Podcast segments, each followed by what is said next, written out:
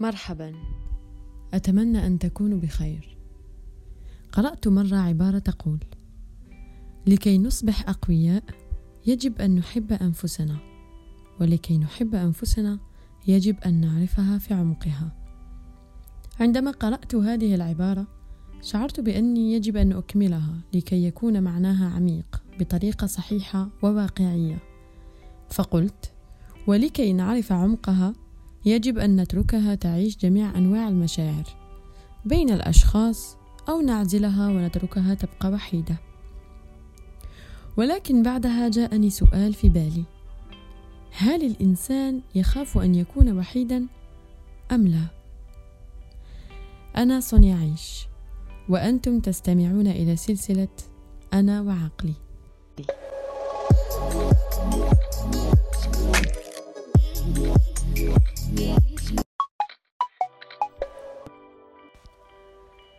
يقال أن الوحدة في الأساس هي اكتشاف وقبول لذاتنا.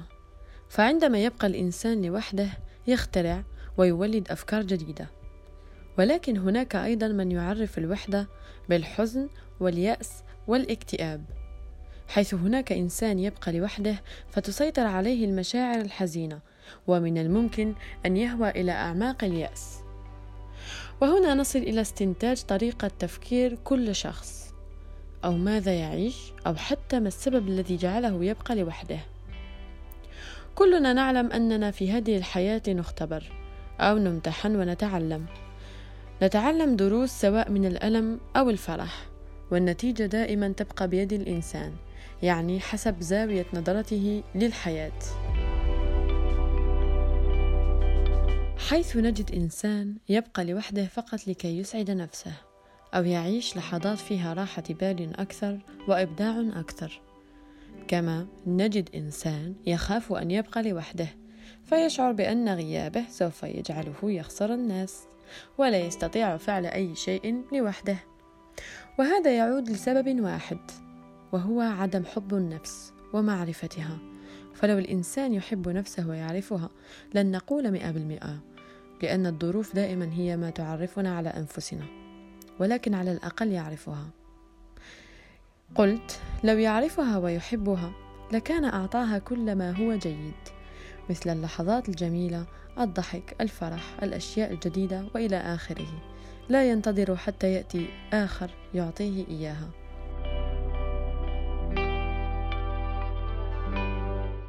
معظم الأشخاص مثلا إذا كانوا في علاقة مع الآخرين لا يستطيعون أن يعطوا رأيهم فقط خوفا من فقدانهم أو لا يأخذوا حقهم في تلك العلاقة لأنهم يرون أن أنفسهم ضعفاء لوحدهم.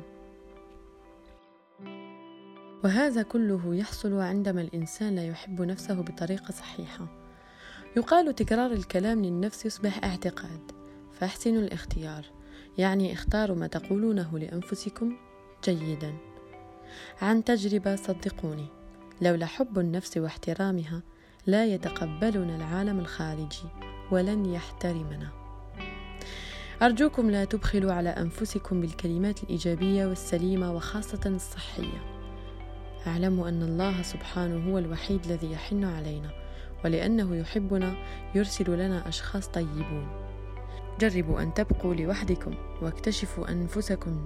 جربوا أن تكتبوا ما تشعرون به كل يوم. لا يجب أن يكون مثالي. افعلوا أي شيء يبقي روحكم حية وسعيدة. لا يجب أن يراه العالم الخارجي. مارسوا أية هواية تشعركم بالسعادة. المهم أن تكونوا علاقة قوية بداخلكم وتحافظوا على سلامكم الداخلي لأنه جد مهم. ولن يستطيع أي أحد الوصول إليه طالما لا تريدون ذلك. صدقوني. أعطوا لأنفسكم كل الحب والسلام وذكروها دائما بأنها تستحق الأفضل دائما. هكذا لكي عندما تخرجوا إلى العالم الخارجي سوف تنشرون الحب والسلام مع الآخرين. أنا أؤمن أن الله أعطانا عدة وسائل لكي نعيش سعداء ولم يكتب لنا الحزن مرة. وحتى وإن مرت علينا مراحل صعيبة أو حزينة بالنسبة لنا فدائما ما لدينا الطرق لكي نتجاوزها ولا تؤدي بأنفسنا إلى الموت مباشرة.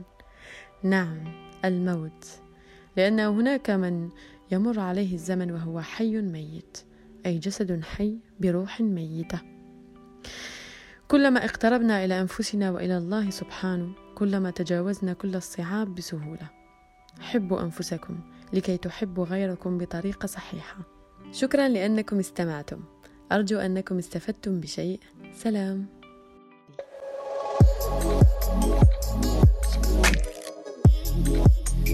Yeah.